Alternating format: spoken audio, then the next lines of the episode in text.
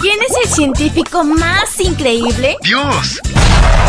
Bienvenido a la matutina de adolescentes y prepara lápiz y papel. El increíble laboratorio de Dios. Muy buenos días, mis valientes. Ven, acércate. Quiero contarte cuál es el título de la matutina de hoy. Bajo presión.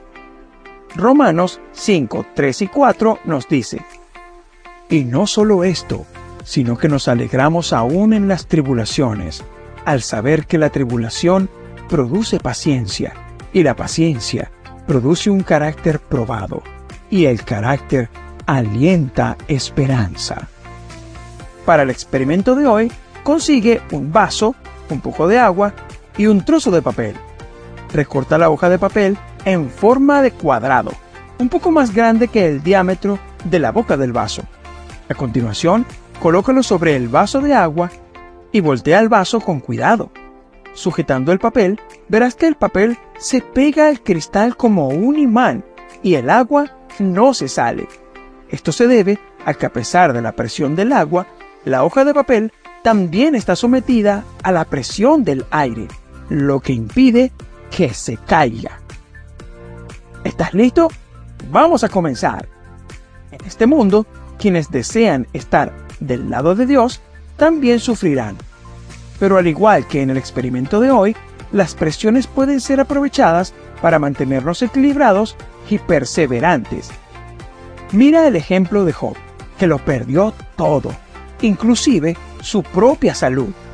Y el caso de José, vendido por sus propios hermanos, encarcelado injustamente, lejos de todo lo que le era familiar. Aunque difíciles, esas tribulaciones les permitieron desarrollar perseverancia y esperanza. Estar bajo presión forma parte de la vida, y esto no solo les ocurre a los cristianos. Muchas personas experimentan presiones en este mundo. Sin embargo, a diferencia de los incrédulos, nosotros tenemos la esperanza y el consuelo de nuestra parte.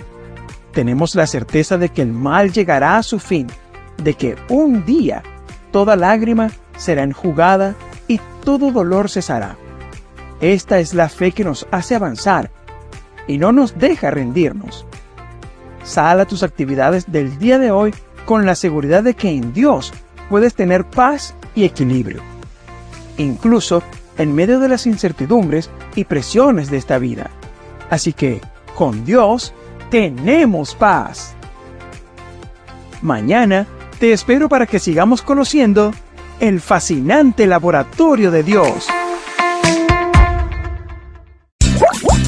Fue divertido. Aprendimos sobre grandes personajes de la ciencia. Amistad, salud, creacionismo y mucho más. El increíble laboratorio de Dios.